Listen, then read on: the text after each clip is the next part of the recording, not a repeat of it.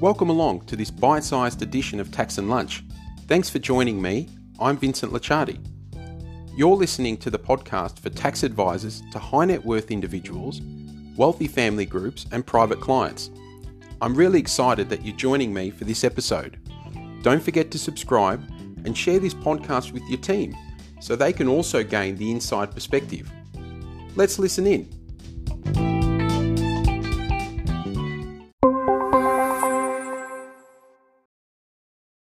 We'll get started then. Thank you again for joining with us. My name is Vincent Licciardi and I'm a tax partner at HWL Ebsworth Lawyers in Melbourne. We're very fortunate today uh, to be joined by uh, Christy Schubert, uh, one of our tax partners in Adelaide, and also uh, Jessica Pengali, sorry, Christy in Sydney and Jessica in Adelaide.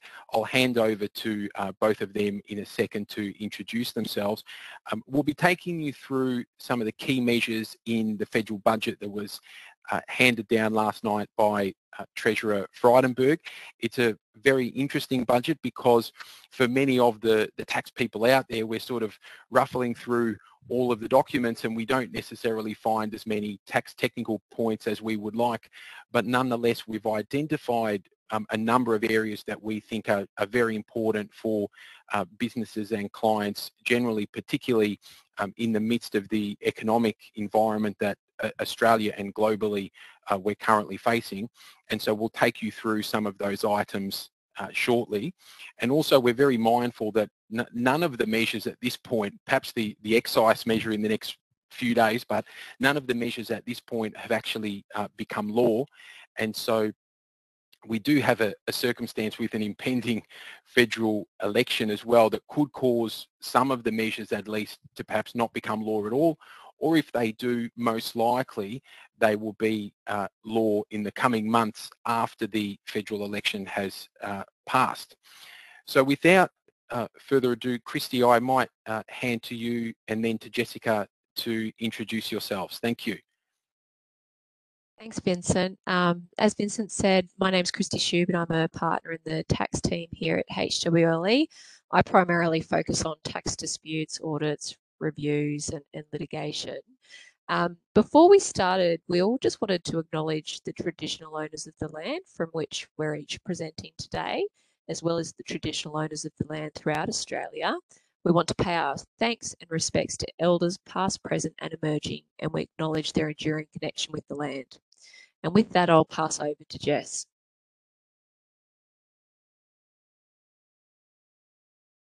Mentioned, I'm based here in Adelaide. I'm a special counsel in our tax team.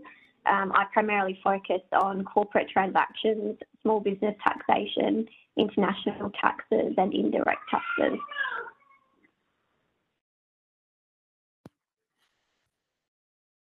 Great, thanks Jessica.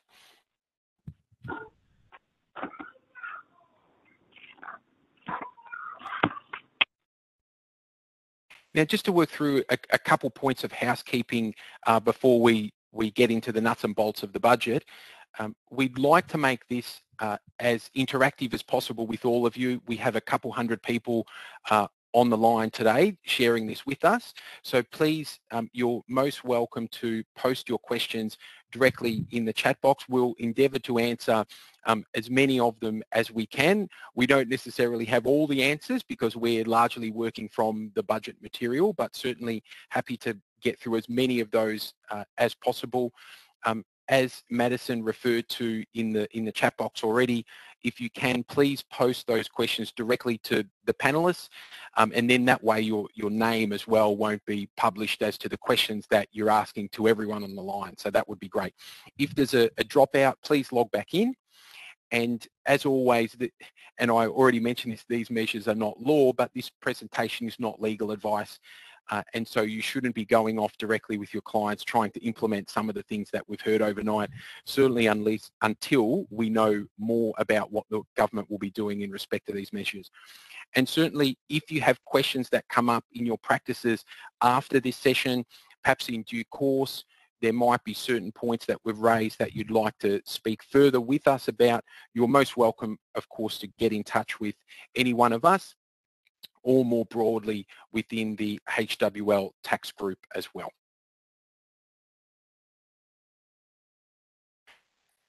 So just to uh, briefly take you through what we will try to cover today, we, are going to um, endeavour to get through as much as possible as we can.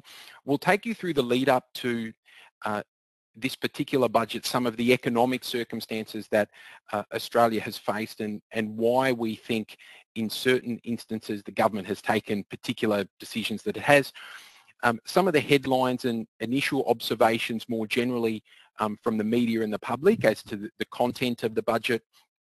We'll also take you through the, the more specific nuts and bolts and the finer points of certain uh, measures that were announced. We won't obviously be able to take you through every single measure, but we'll try and get through as many of those tax measures as possible. We'll also cover, and this will be an interesting one, what's not in the budget.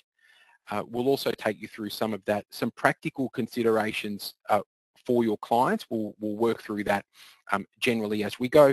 And obviously, uh, I've mentioned as well, this is as interactive as we can make it, so you're most welcome to publish uh, any questions through to us and send any questions through to us as we go. So perhaps, Christy, if I could ask you to take us through the lead up and economic backdrop, please, to last night's budget by Treasurer Frydenberg. Thanks, Vincent. So, so this slide here is just a little bit of a helpful scene setting slide around some of the things that were happening um, up to the delivery of the budget. Obviously, we all know it's an election year, so some of these things have been getting more airtime than others, but all quite relevant and things that are sort of being balanced and traversed by the tre treasurer when he's handing down a budget in an election year. Um, so we start off on the first step. Um, if anyone recalls, sort of December last year, the mid-year economic fiscal outlook, um, which was delivered in December, um, there were there were pretty strong um, projections. Um, well, the projections were stronger than expected um, at that time. And so, you know, the, the low unemployment rates and expected growth in real GDP We're giving um, the government certainly um, the economy was, was looking pretty good at that time. Um, if we step over to January, um, again, you can see that um, the, the, in some respects, in some of these steps, there's a little bit of a mixed bag. Um, we have retail sales there rebounding, but also the worst consumer confidence index since 1992. Um, and obviously, there's been a lot of, you know, different theories around some of the different stats. The jobless rate, for example, um, being so low at 4% originally um, last year in the last budget. I think the, the forecast was around 4.75% by mid next year. Um, so that's been seen as a really positive sign, obviously, um, low unemployment. Um, also indicative potentially that JobKeeper was was doing its job and um, acting as a bit of a lifeline um, for business over the COVID pandemic. Um, the interesting th so far for anyone that's been sort of, you know, watching any of the commentaries that we haven't really heard anyone unpicking some of these figures yet. So I think when we see the reply from um, the Labor government, it'll be quite interesting um, what they do with some of these figures, particularly, you know, it, as tax people, we're, we're sort of well well versed in things like the gig economy and, and how that's having a big impact on the way that nature of work and and whatnot at the moment as well. So, so there's a bit of a mixed bag there. Um, the the retail sales obviously looks quite good. The consumer confidence index is something that doesn't look very good. Um, I think a lot of commentators are, are, generally finding that some of those weaker figures, um, particularly that that index, is potentially on the back of the Omicron virus um, and that sort of resurgence. So it's an interesting economic background um, or backdrop to what's happening, but also because it's such a mixed bag, it's always hard to sort of, you know, what you can take from some of the stats and what they're actually made up of. Um, one of the big things, and this is sort of, as everyone will have seen so far, that's um, featured quite heavily in the budget is the impact of the Ukraine conflict. So obviously domestically, that's been having um, a real a real impact on things like fuel prices and consumables. Um, so lots of swings and roundabouts. Um, I won't go through each of those, but just a little bit of an interesting background there for you to see um, some of the areas that are being traversed um, by a, a, typically fiscally conservative um, government trying to hand out some money but also manage a, what's at the moment a pretty significant debt. Um, so we'll, we'll flick over to the next slide.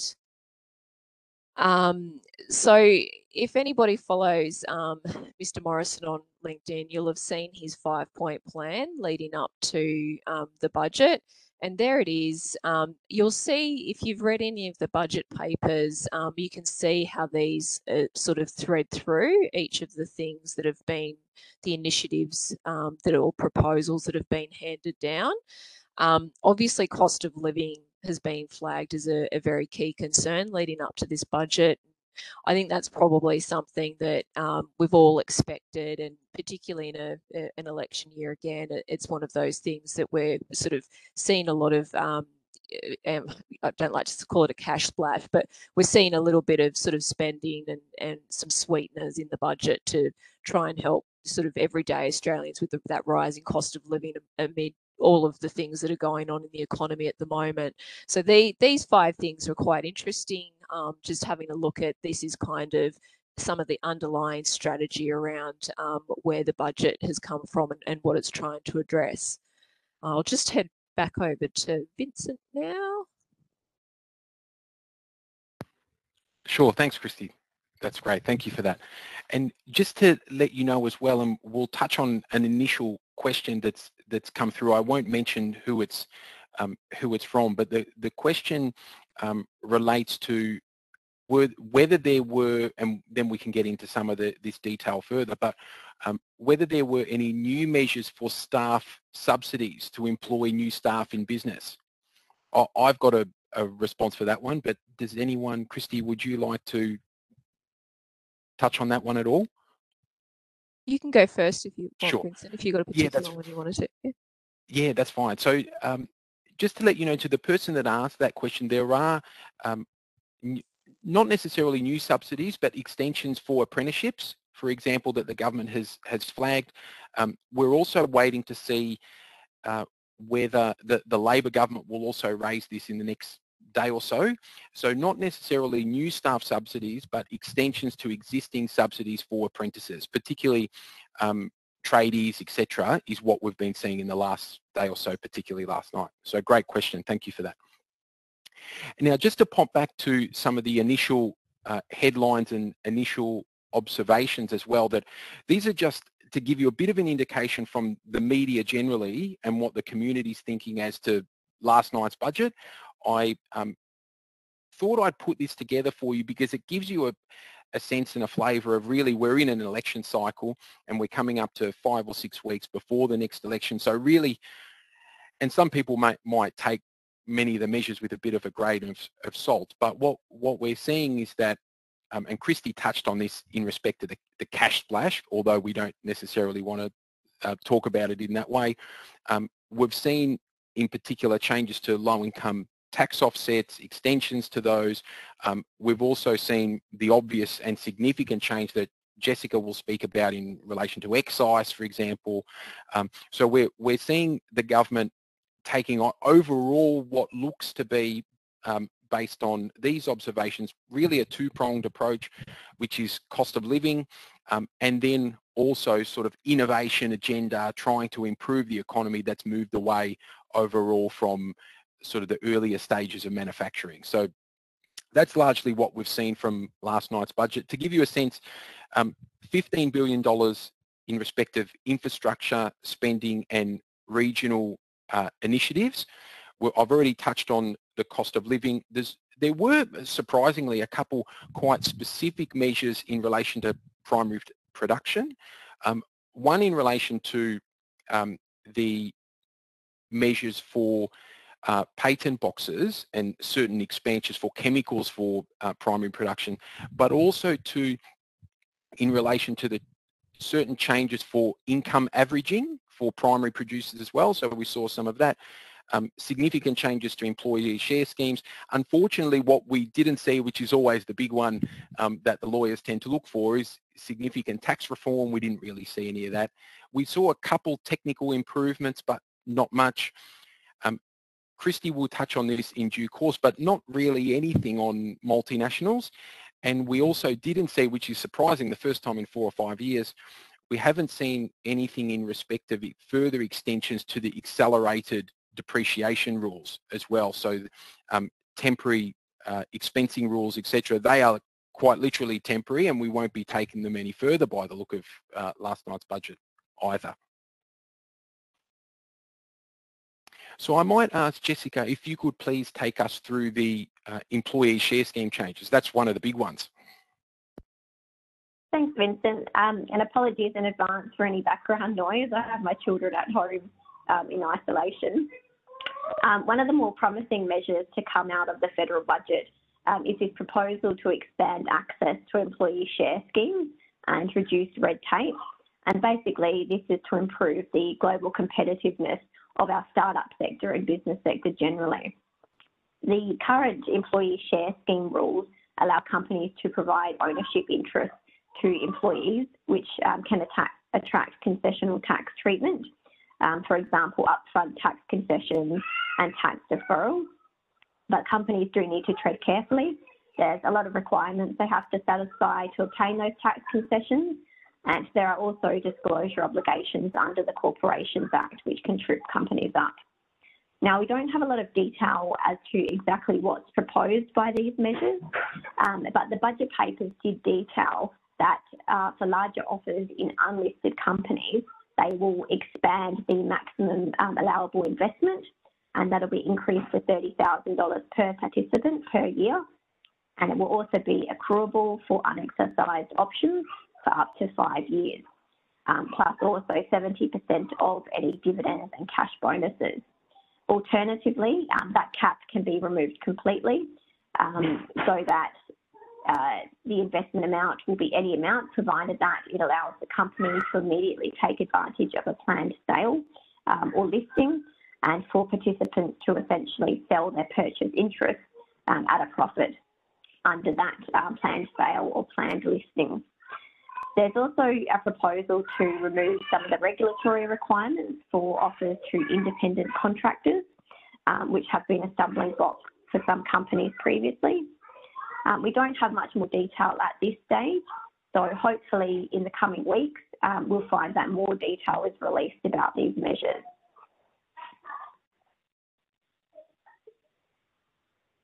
Back to you, Vincent. Great, thanks for that, Jessica. That's fantastic. Uh, Christy, I might ask um, if I could for you to take us through the next slide, which I'll just move to in relation to the, the patent boxes. Sure. Thanks, Vincent and Jess. Um, so th this is probably um, quite an exciting part, I think, and I think I think most people find sort of the R and D, tax incentive, patent box, any of this sort of things really um, great to see the government investing time and and um, finances to it.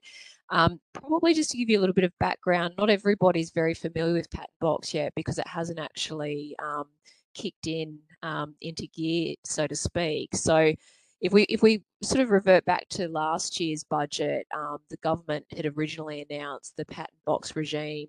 Now, this is similar to what is in the UK, um, and, and, its purpose is was basically to um, encourage investment in Australian medical and, and biotech innovation, which is really massive for this country because we have some really fantastic um, innovative companies in that sort of area. So broadly, um, it means that income that's derived from Australian patents in the medical and biotech sectors um, would basically be taxed at an effective um, concessional rate of around 17%. Um, so that's as opposed to the ordinary sort of corporate tax rates that um, a company would be subjected to. So it's a really appealing incentive, as you can imagine. Um, it was proposed the regime would be applying from 1 July 22, uh, so this year, 1 July 2022. Um, but the exciting part of this part of the budget now is that it's actually been expanded to cover the agricultural sector and also something which was foreshadowed last year, which is um, also to low emissions technology innovations. Um, so for those particular, so for the agricultural sector and low emissions technology um, innovators, patent box will now, so long as it all goes through, will now apply um, from next year for those companies. So from 1 July next year with the bio and me medical um, starting from 1 July this year.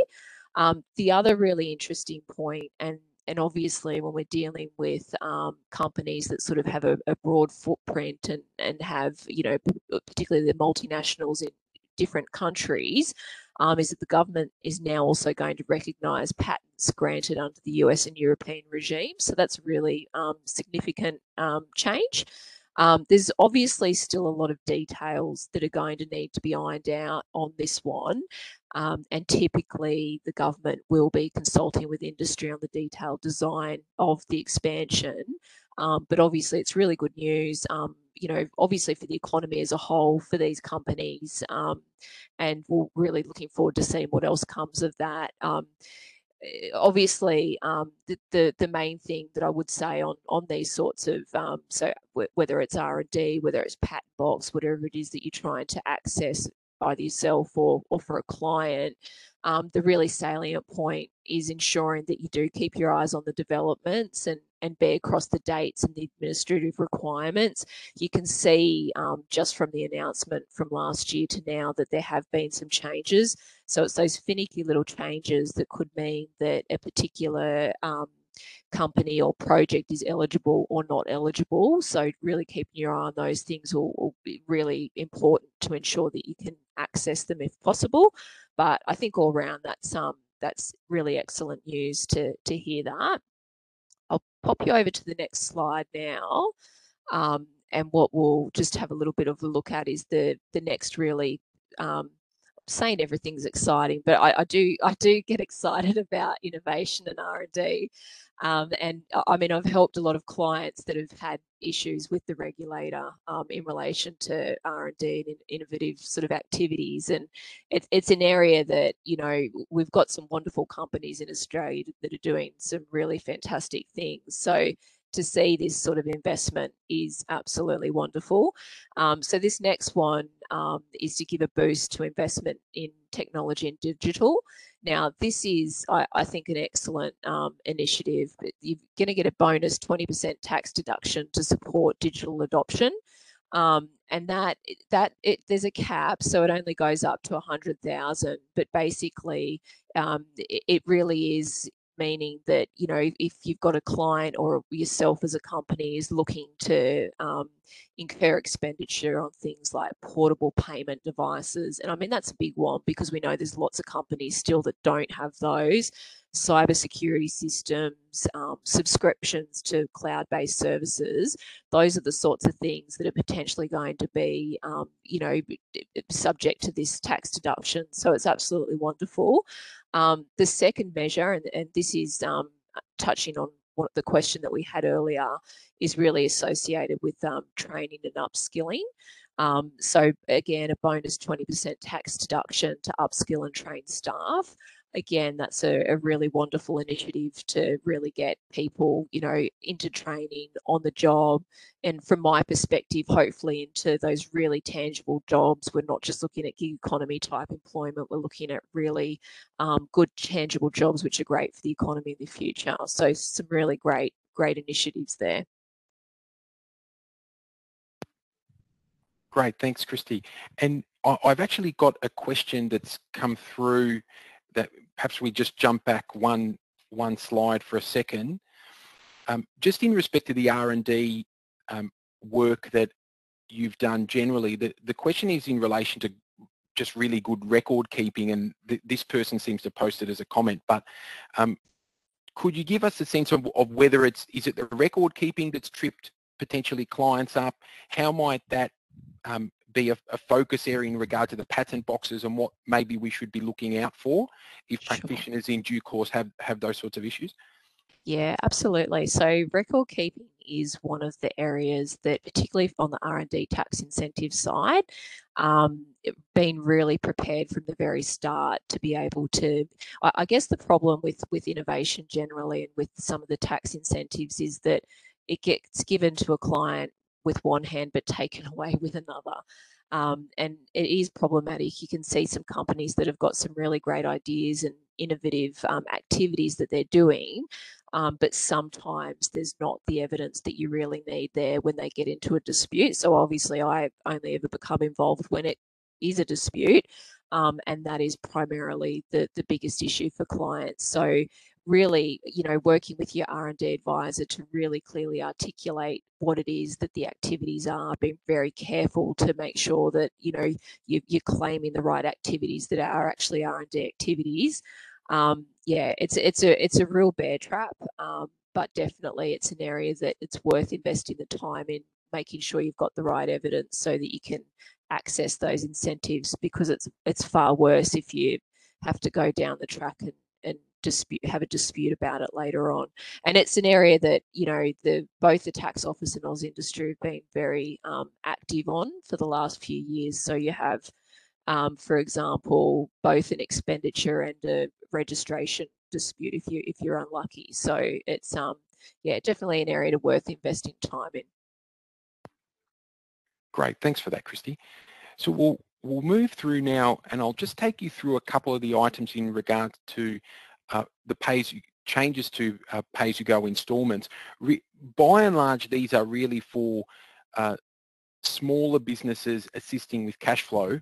And what the government has proposed here is where essentially rather than having uplifts in your pay-as-you-go installments and increases from year to year in those installments based on uh, largely GDP figures, the government has said that they will uh, pare that back in respect of installments which will then be linked to the specific business performance of the business or of your client um, at, a, at the certain point in time that you are paying the installment. And that business uh, performance will be based on their specific accounting software. So what we're not sure on at this stage, although it, it seems to have been raised loosely in the budget paper, is that presumably the ATO will have to work with the software providers to work out um, how that will be calculated. There, there will be tax adjustments to the specific performance figures, but then also to whether those figures are reported to the ATO as well on a quarterly basis to work out firstly the business's performance and the effect on, on the instalment amount that your client might have to pay.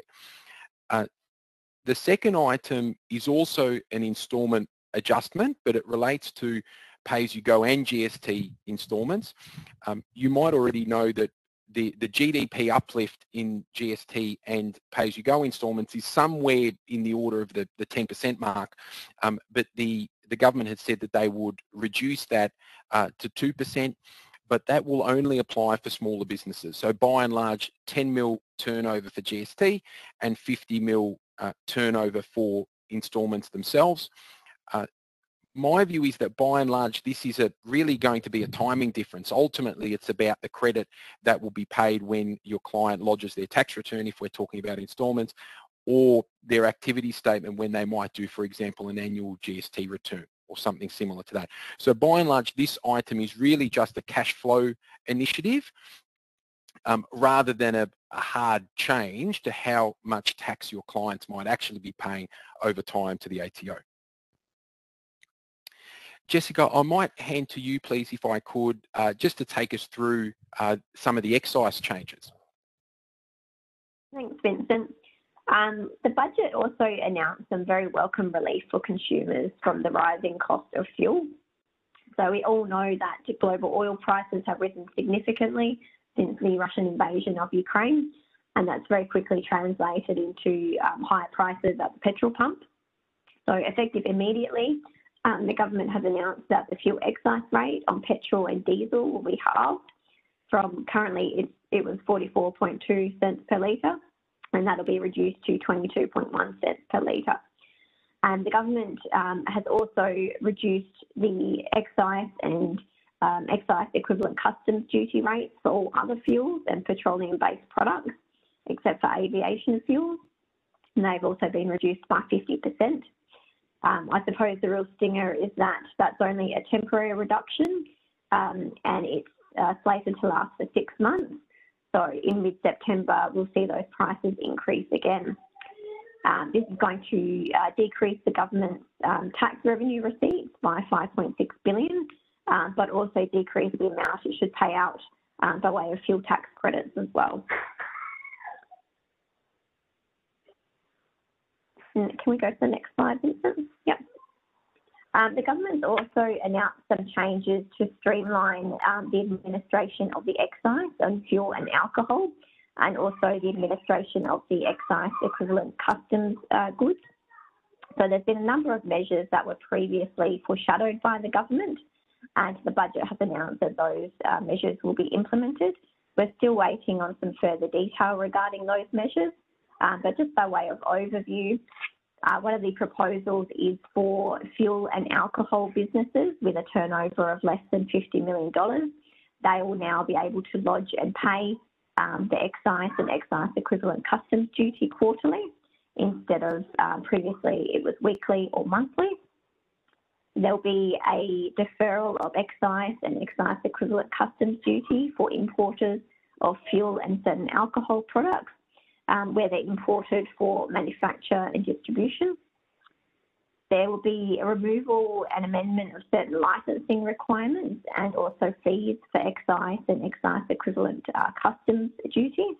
Um, and also there's a proposal to implement a blanket uh, movement permission, whereas previously um, goods could only be moved from one site to another before payment of excise duty um, if a specific movement permission had been put in place. There's some changes relating to onshore producers of crude oil and condensate from the excise system. So effectively, those producers will be removed from the system until they exceed a certain production threshold. Um, there are some small changes around fuel excise uh, relating to removing double taxation um, around certain uh, fuel products and also some changes relating to fuel tax credits on fuels used in commercial shipping. Um, one of the other requirements that's been highlighted in the budget um, is to provide an excise licensing exemption for certain licensed hospitality venues um, in relation to beer sales in certain sealed uh, containers of less than two litres.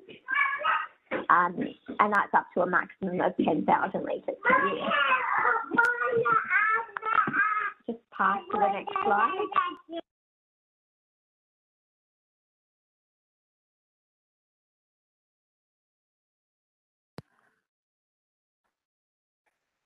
And so we'll, Jessica, I'm happy to take this one for you. That's all right.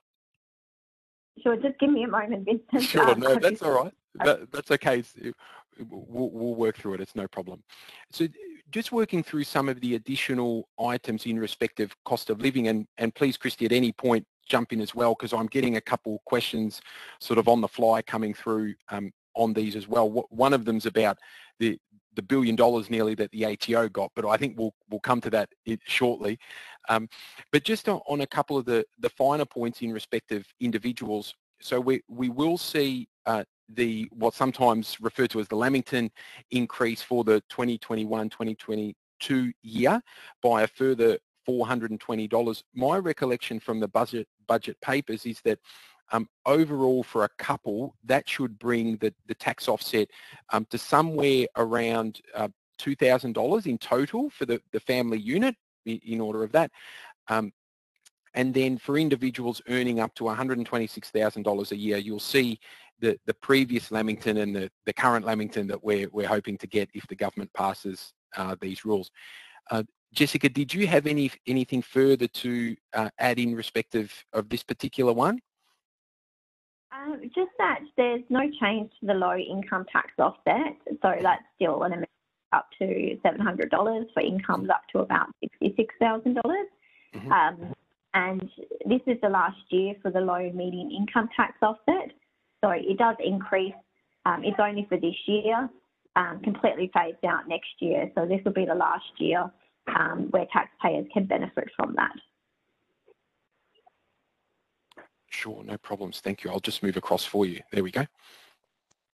Yep. Um, we also know that the government um, had foreshadowed some changes to, uh, or some the provision of a once-off um, $250 tax exempt payment uh, for recipients of certain government payments. So this was foreshadowed well before the budget was released. So individuals who are in receipt of certain payments like the age pension, the disability support pension, parenting payment, uh, carers payment, job seeker and youth allowance um, will all receive an automatic $250 payment. It's all it's automatically paid um, in April, so recipients don't have to do anything extra to qualify for it. Um, it is one payment per person though, so if an individual receives multiple payments, they're still only going to get um, the one payment. Um, another thing that's worth mentioning is that there wasn't any changes in the budget um, to the stage three income tax cuts, which were announced in the 2018 federal budget. Um, so those are still um, due to go ahead and they are expected to come into effect from 1 July 2024. And those tax cuts will lower that 32.5% um, rate down to 30%, and it will increase the income at which that top 45% uh, marginal tax rate comes into effect. Um, previously, um, it was going to be 180,000, uh, but that will now increase to 200,000 from 1 July 2024. And also it abolishes that 37% marginal tax rate.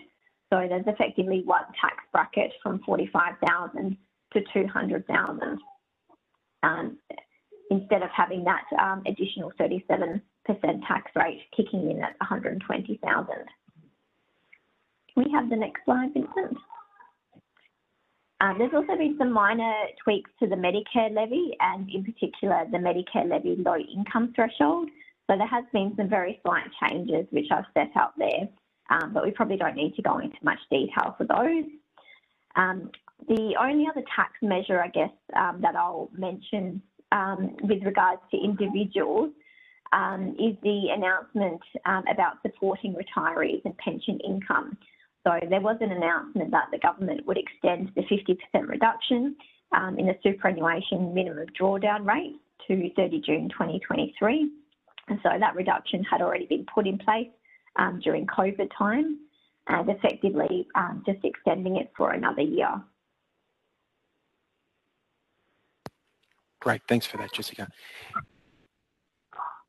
Now we'll, we'll pretty much open it up to the group now. I've got some uh, questions that have come through which I'll, I'll sort of ask um, uh, Christy and, and, Jessica to, to comment on, but you're most welcome um, to the people in the group to send through your questions to us. We'll try and get through as, as many as, as possible. Um, and I, won't mention any names, of course, so you're welcome to send them through anonymously. The, the first question, um, and happy to open this up, Christy, to you and, and to Jessica, this is in relation to the what uh, what I gather is the additional 20% write-off um, that the government has looked to introduce for digital investment. Um, and the, the question is this, clients who are technology providers so perhaps rather than the, the user of technology, if you've got that expense, but clients who are technology providers, if they invest in uh, technology infrastructure themselves to provide services onto their specific clients or other businesses, will they qualify for the 120% tax deduction? For the yeah, for the twenty percent tax deduction. For, for the, correct, the extra twenty. Yeah. That's exactly yeah, right. Yeah, um, we don't know yet because we don't obviously have the draft law, so there's there's not that level of detail. Um, it could go either way, um, if I'm honest. I'm hoping that it is um, something that the government decides this is something that we'll actually want all businesses to invest in. Um, but there will necessarily, with any of this sort of relief, there are necessarily carves, carve outs. Um, so it could be that those businesses that are already there um, are necessarily carved out, but we'll have to see when the if, if it gets through what the draft legislation looks like. And, and Christy, is it this particular write-off that's capped at the 100,000 or is it the 100,000 that is the uh, the training additional tax deduction? So it's the 100,000 cap is for the um, the digital investment. For the digital investment, sure, yeah. fantastic. The the next question that's that's just come up, and we might have to sort of deal with the elephant in the room, I think, is that the um, the significant investment that has been given to the ATO to extend the, the tax avoidance task force. So we'll we'll come to this in a bit more detail shortly, but perhaps uh, Jessica or Christy, do you have any sort of initial comments on on the extra money? Uh, my recollection is it's it's almost 800 million over the next two years. Do you have any comments about that? Yeah, so it it is a significant amount of additional funding. Um, we've we've got a slide on it which sort of sets it out for everybody that's on the line, um, but essentially it's an extension of the current tax avoidance task force. Um, I guess the the main thing to know about the tax avoidance task force is that just because it says tax avoidance doesn't mean that you will not be caught up in one of those reviews. So if anybody's been involved in a compliance assurance review or a streamlined assurance review or any of those, those are all things that were funded by this particular um, task force. So um, that, so that those are the reviews the tax office did to to get assurance that um, you know yeah here's our slide that um, you know certain parts of the um, of the tax-paying community. So they, you know, top 1,000, next 500, you know, you name it, everybody um, basically came under review in one way or another. Mm-hmm. Um, and so I think that's exactly right. That when it comes to some of these R&D tax incentives, for example, patent box, they all get also get um, looked at under some of these reviews. So often when we're looking at um, the tax avoidance task force type work, people think necessarily think transfer pricing straight away. Um, but the thing to know, if you haven't had one of those, you're probably lucky, but um, it looks at everything. So every aspect of your business. So if you have claimed any of these other um, incentives or deductions. There's every possibility that the tax office, it's, it's, that, that hand that gives it and the hand that takes it away potentially. Again, the tax office will um, be looking at it. So you're going to want to make sure that you're very clear that you fall within um, you know the the relevant whatever it is whether it's the deduction whether it you know, patent box, whatever it is, be very clear that you're there um, because the tax office will um, issue significant penalties where they feel that um, taxpayers have done the wrong thing.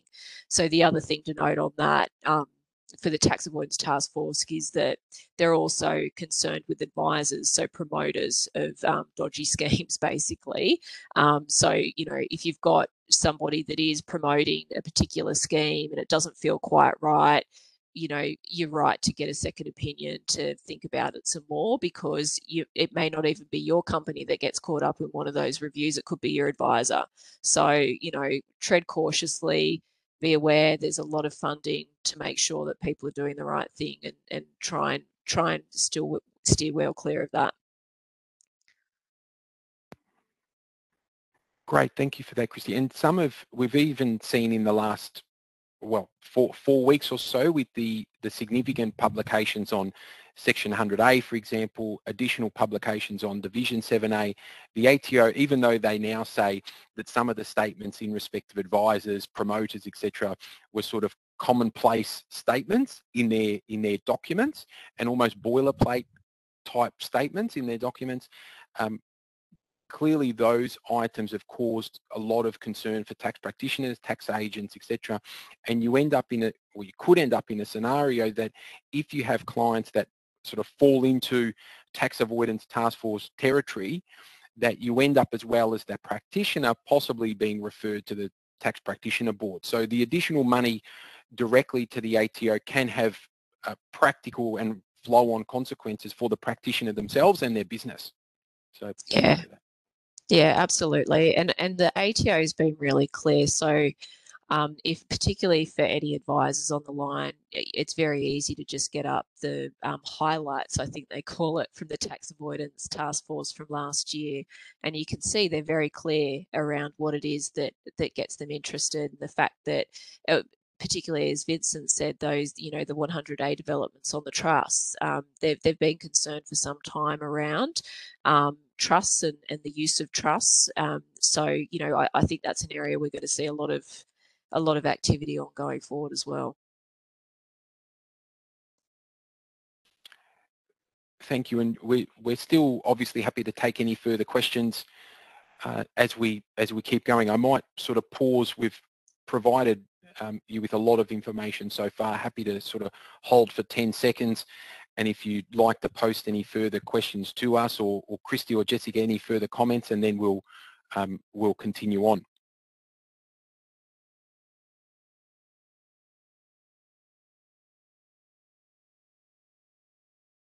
No problems, thank you. So this is perhaps one of the the bigger items, it's almost the untold story really, what, what's not in the budget itself. As I mentioned at the, the start of the webinar, we were, uh, Christy, Jessica and I sort of trawling through the documents looking for the, the fancy whiz-bang announcements and unfortunately there weren't that many for, for tax practitioners and, and also clients. Um, but there was one or a couple line items that I found really interesting in the budget papers and I think or I suspect it might be due to um, surprises that are on their way uh, before the election. And th this is the phrase that, and you can have a look at the documents on, on this point, but decisions taken but not yet announced. And you'll see that those are quite significant dollars there that we're talking about as to either um, two and a half billion dollars of additional receipts. So that will be additional tax in some form that the government proposes to not necessarily announce in an overt way before the election, but we should expect that to be coming over the, the coming years. Two and a hundred, two and a half billion dollars also in additional spending in the in the coming financial year that is referred to um, in the budget papers. And I thought this one was quite interesting but three billion dollars in additional cuts as well. So we're not sure where they might um, come from uh, but the government has sort of flagged that we should be expecting um, these sorts of measures to come in the I would think in the coming weeks, perhaps the, the next fortnight or so.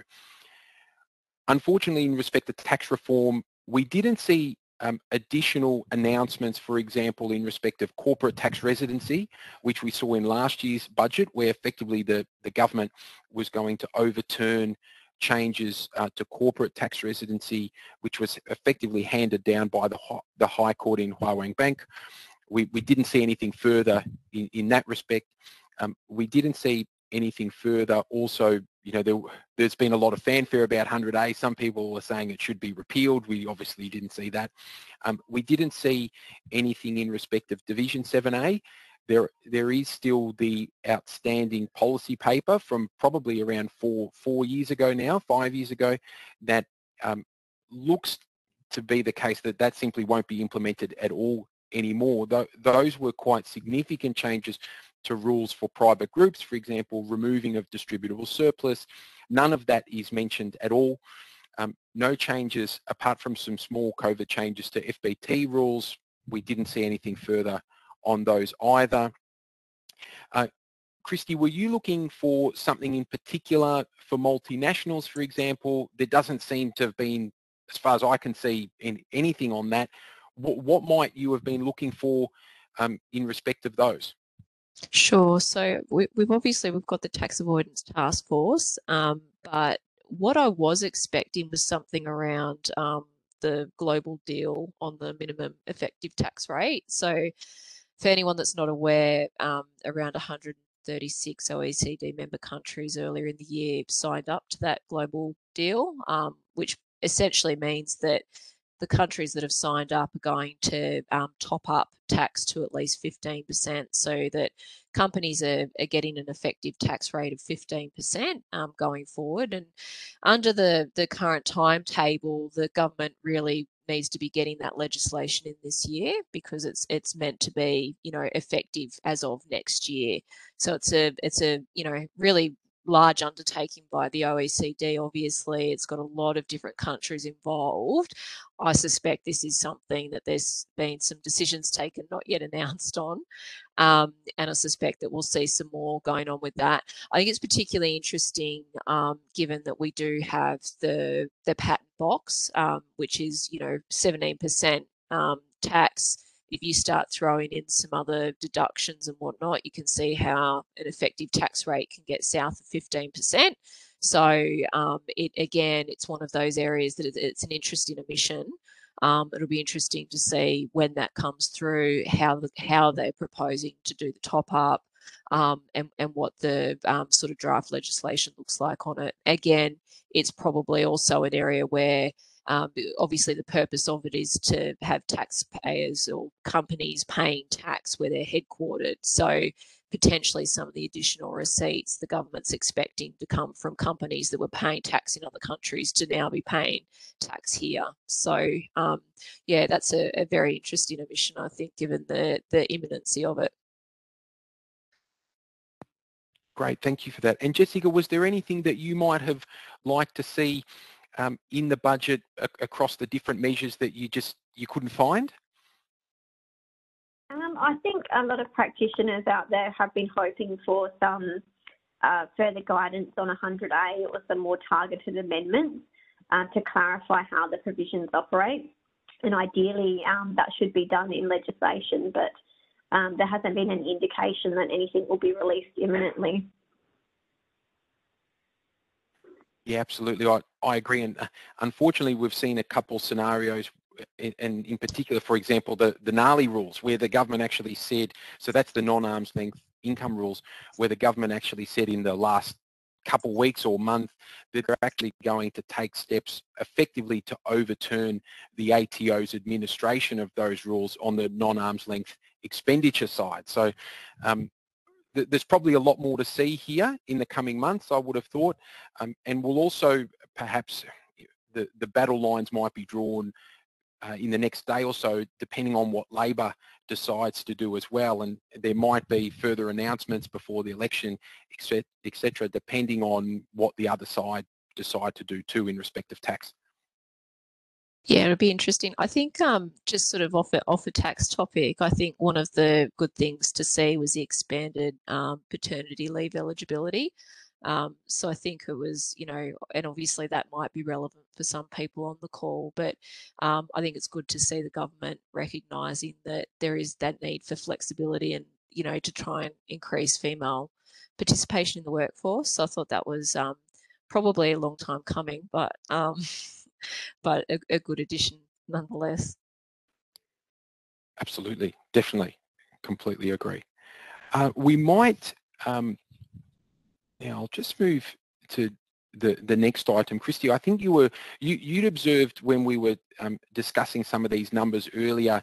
There looked to be numbers going up and down, and so you were sort of reading yeah. as to where the government might be um, going with some of their measures. Could you sort of step us through some of these figures, and I can toggle through the couple slides for you as well as you do that. Yeah, sure. So we've got so we've got two slides that sort of go together, and anyone on this call will now learn that I'm not very good with diagrams because it would have been ideal to have them all on the same slide. Um, but but essentially, we've got the net debt figure and the net national deficit figure. So the net debt figure um, reflects, and if anybody saw the papers or anything, you'd see that the interest expense for the government is going up because debt's going up. They're borrowing to um, allow for some of these measures, but the deficit's going down. Um, and so obviously, when you're looking at a at a budget like this, the question is, well, how, how is it the deficit's going down? This is what we are sort of alluding to earlier around you know the the tax avoidance task force for example obviously they've got some big uh, figures attached to what they think is going to come in there. We've got the you know the global minimum taxation rules that we're expecting to see. Um, so if you go so we can see their national deficit going down.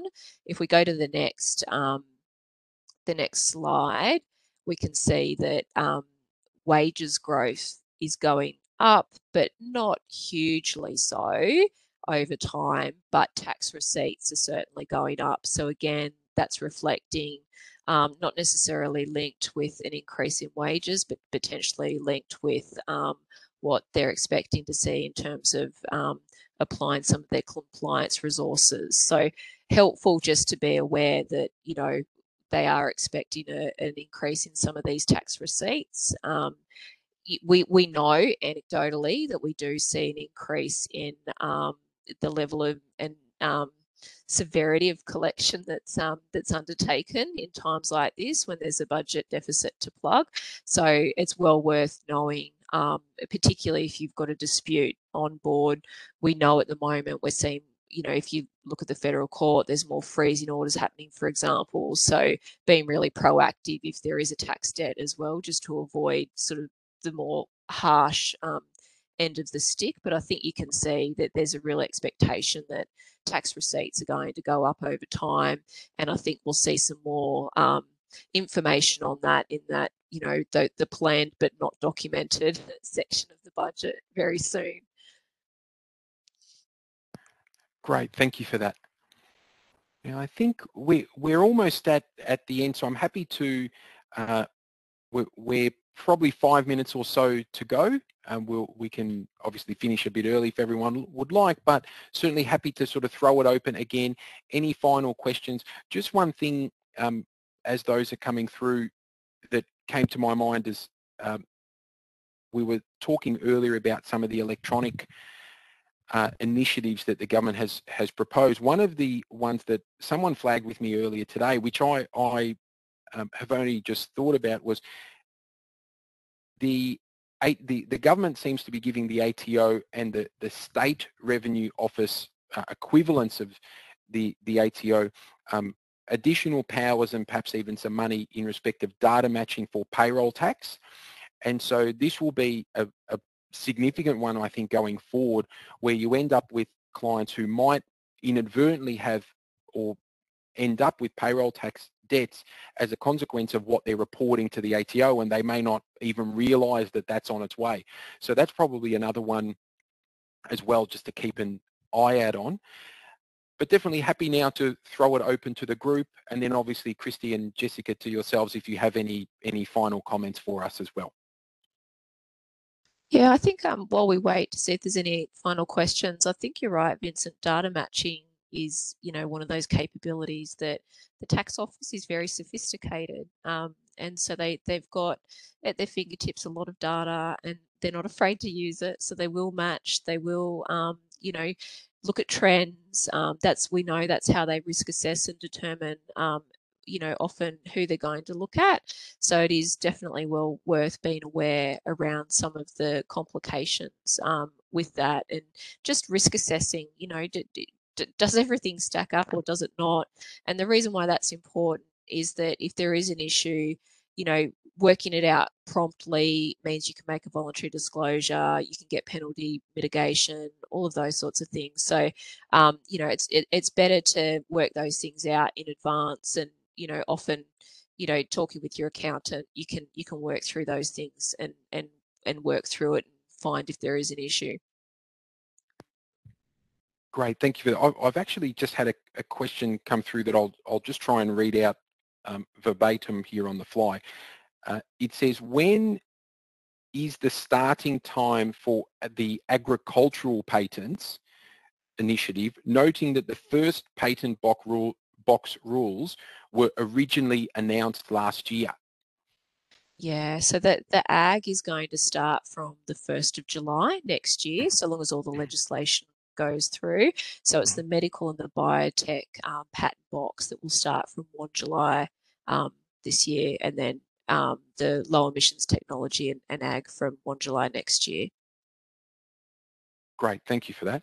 I've I've got one further one, and then it seems like the, they've slowed down a bit, but um, now I'll just try and read it again verbatim, and this might be ultimately one that we can have a quick chat about as well, is what do you think the effect of the electronic trust beneficiary reporting will be for tax practitioners? So I think that might be um, practitioners on the line might be aware that the government seemed to announce last night that there will be what look to be for trusts, you'll now be able to lodge electronically with the ATO and report beneficiary statements to the ATO, but more so if you are directly the client.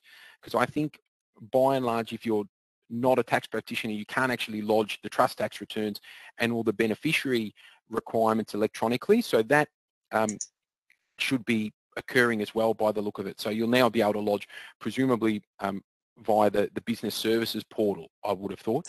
Uh, Christy, did you have sort of any comments about, you touched on the data matching earlier, did you have sort of any additional comments on that? And I think we're uh, almost at the end. Sure. Um, I, I think it's, I mean, I'm, I do not think that the timing is by accident um, when you think about what's happening with 100A. Um, I suspect that that is, and I think that's coming in in 2024 from memory, um, subject to, I, I, think they've said exactly. in budget papers, subject to um, the software companies being able to do it. So I suspect that that's not um, that's not by accident um, and that that data will be assisting the, the taxpayer the tax office has been moving towards real-time audits um, over the last few years as you know so that will necessarily assist them to risk assess what will no doubt be a lot of um, trust arrangements and work out which ones where they're going to get the most bang for their buck potentially. So I think that that potentially will be used, that information. Excellent, thank you. So I think we're almost at the end by the look of it. There's no further questions. Uh, a couple comments have come through which I won't necessarily touch on, can't necessarily read them out by the look of it. Um, but thank you everyone for coming along to our uh, session today. We're very grateful for having you along. Thanks uh, Christy and Jessica for uh, presenting along with me. It's been an absolute pleasure. And if anyone has any questions, you're most welcome um, to get in touch with us uh, after the session. Uh, and also, as I mentioned earlier, most welcome if issues come up in due course that might have been prompted by this particular webinar, budget measures, or even just tax issues generally. We're most happy to have a, a chat with all of you um, and work through any issues that you or your clients might have in, in your businesses. So thank you everyone very much. We appreciate your time.